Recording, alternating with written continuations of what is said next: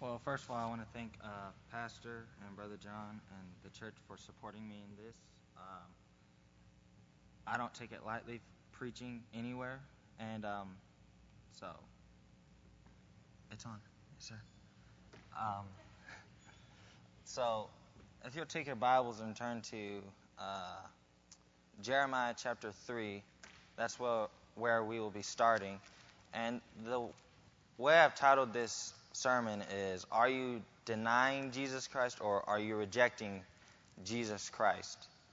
Um, there are many ways that you can reject Jesus Christ, actually. Uh, you can be saved and reject Jesus Christ. You cannot be saved and reject Jesus Christ.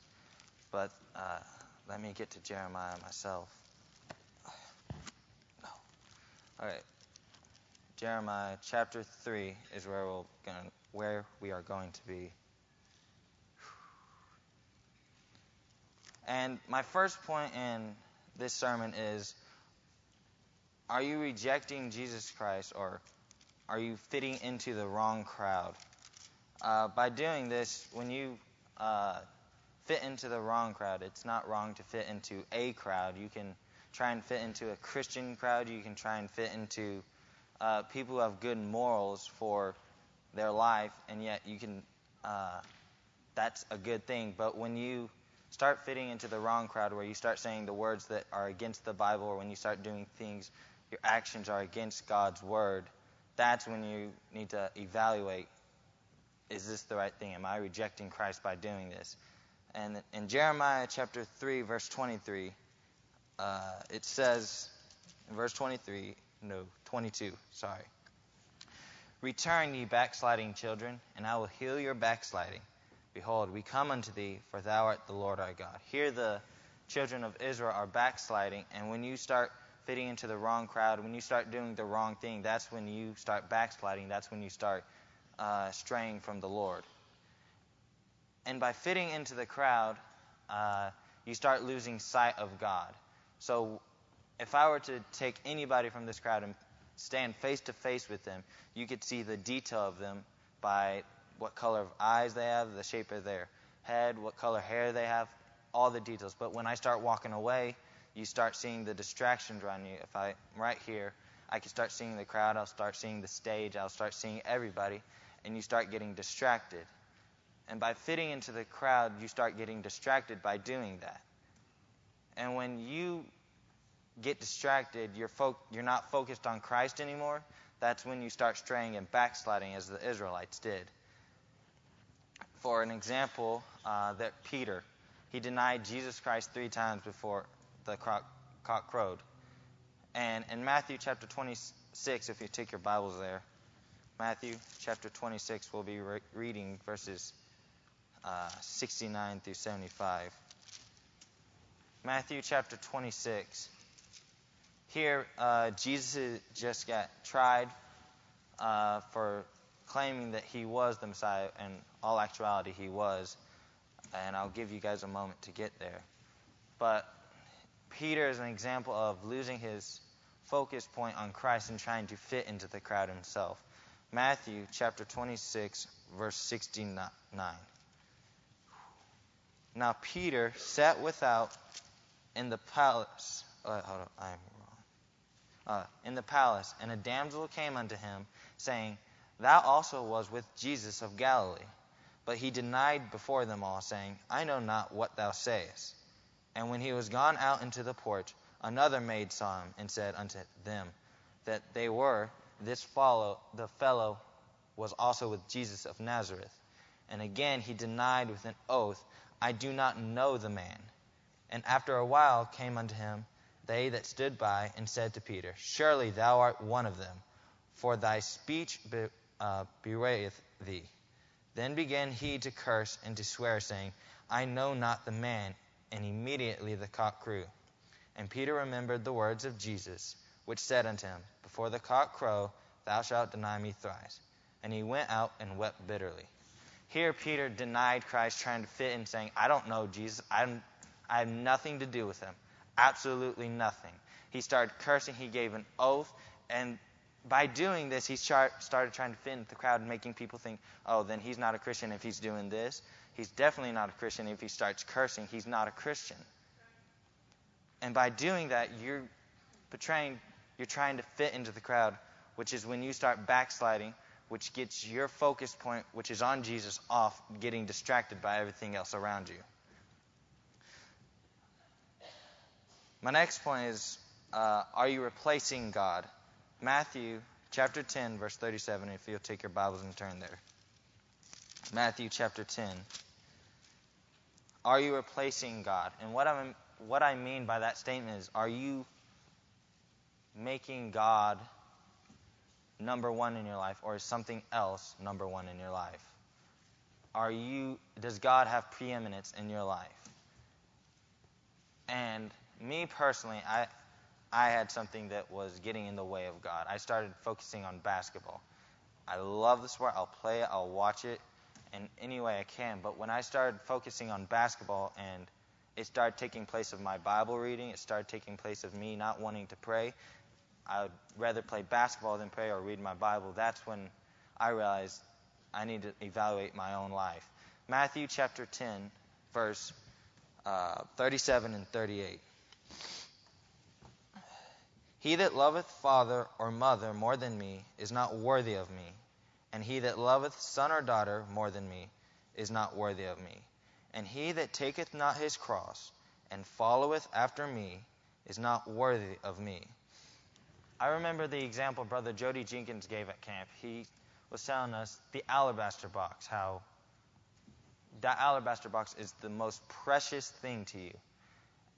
And when you start gripping it tighter and tighter because you don't want to let go of it, because you don't want to give God preeminence in your life, that's when you are replacing God. And that whatever it is in your life, that's when it has preeminence instead of God in your life.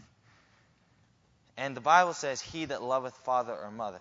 I'm not saying it's wrong to love everybody else around you. I'm just saying you should love God more than that person. If God tells you to do something, and then, and you know it's from God, yet this person tells you to do something else, God has preeminence, so that means you should do what God says instead of whatever that person told you to do. And Jesus and the rich young ruler in Matthew chapter nineteen, if you'll take your Bibles and turn there as well. Matthew chapter nineteen.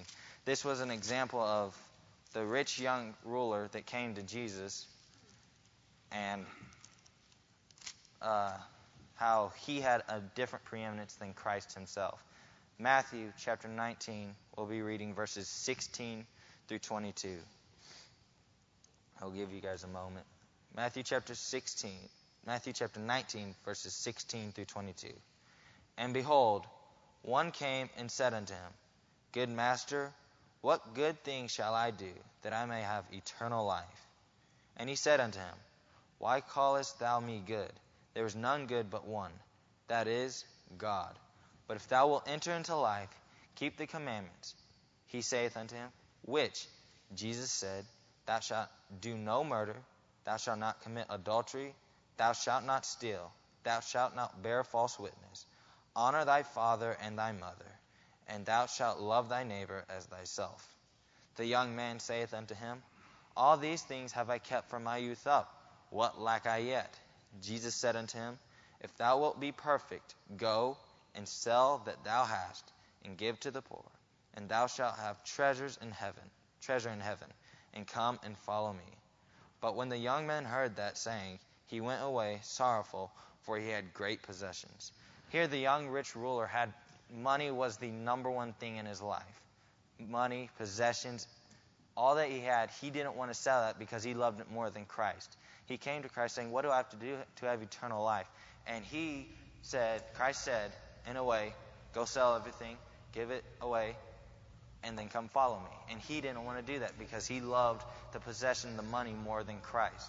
And when you are replacing God, it is not a good place to be in, because you start losing focus, and you've already lost the focus if that's number one in your life.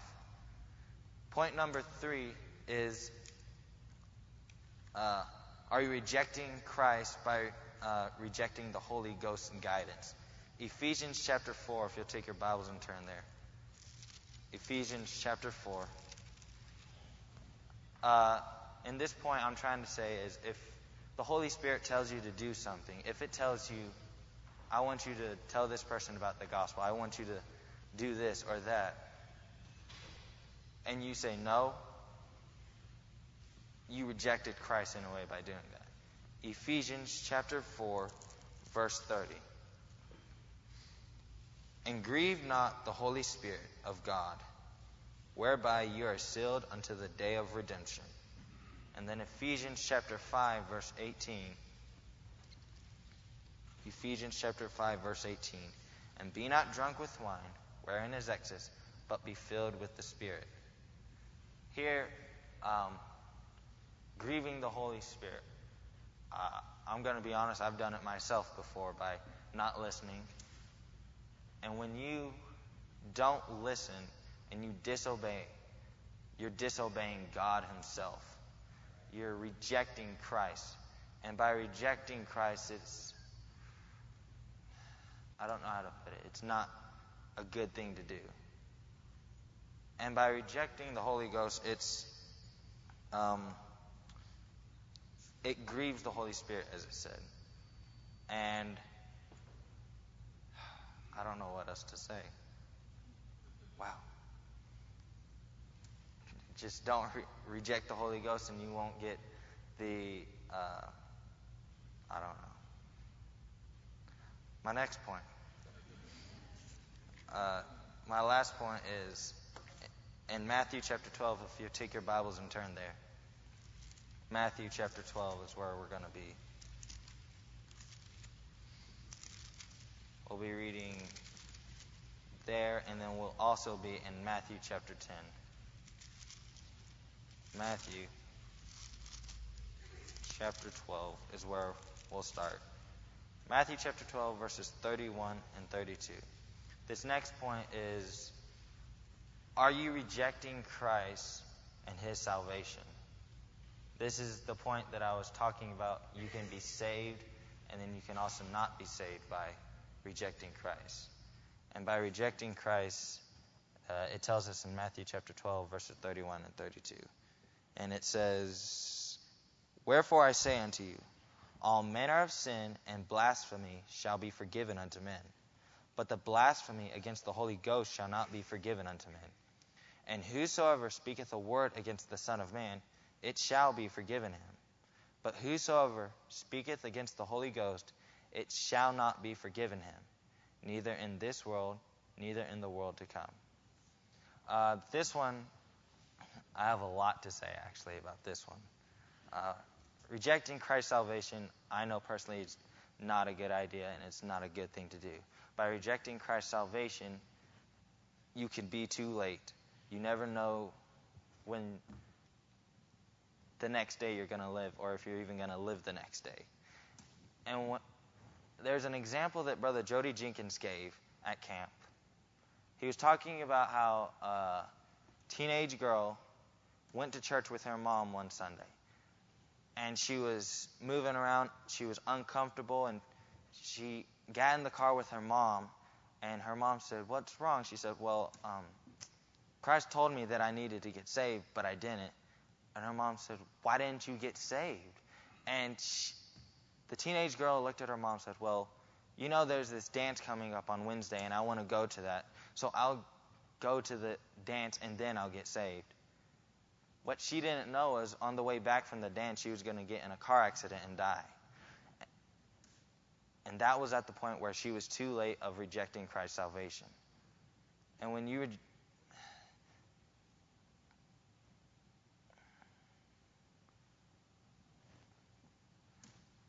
I did it multiple times, rejecting Christ's salvation. And every single time, I couldn't sleep. It was every seemed like every single thing that my parents, at devotions times when we were at devotions, all they talk, what, talked about was salvation. And I was getting irritated with them. I was getting mad. And then when I got settled, I'm being honest. Um, and when I did get saved, which was November second, twenty eighteen, They, first of all, I was excited. Second of all, they were excited. and it was a burden lifted up, and I didn't have to deal with me getting mad at them anymore. I didn't have to think, oh, is he talking to me again this service? Or is he going to be speaking about salvation again? And I'm just glad that I wasn't too late. And me personally, I don't want anybody in this room to be late themselves, because hell is a miserable place. And just by the description, I never wanted to go. And if you're too late, you're going to be there. First of all, the worst thing is having eternal separation from God himself. And a person who is too late is in Acts chapter twenty-six, if you'll take your Bibles and turn there. Acts chapter twenty-six, if I can get there myself. Here, Paul is giving his testimony to King Agrippa. And he started from the beginning how he was a he persecuted the church and the Christian. He uh, held the coats for those who stoned Stephen. And then his conversion, how all of a sudden on his road to Damascus, how he converted all of a sudden because when he saw Christ. In Acts chapter twenty-six, he's giving his uh, testimony to King Agrippa. In verse, we'll start in verse twenty-seven. Uh, and it says, King Agrippa, believest thou the prophets? I know that thou believest. Then King Agrippa said unto Paul, almost thou persuadest me to be a Christian. King Agrippa is too late. He is it has eternal separation from God forever, and there's no turning back.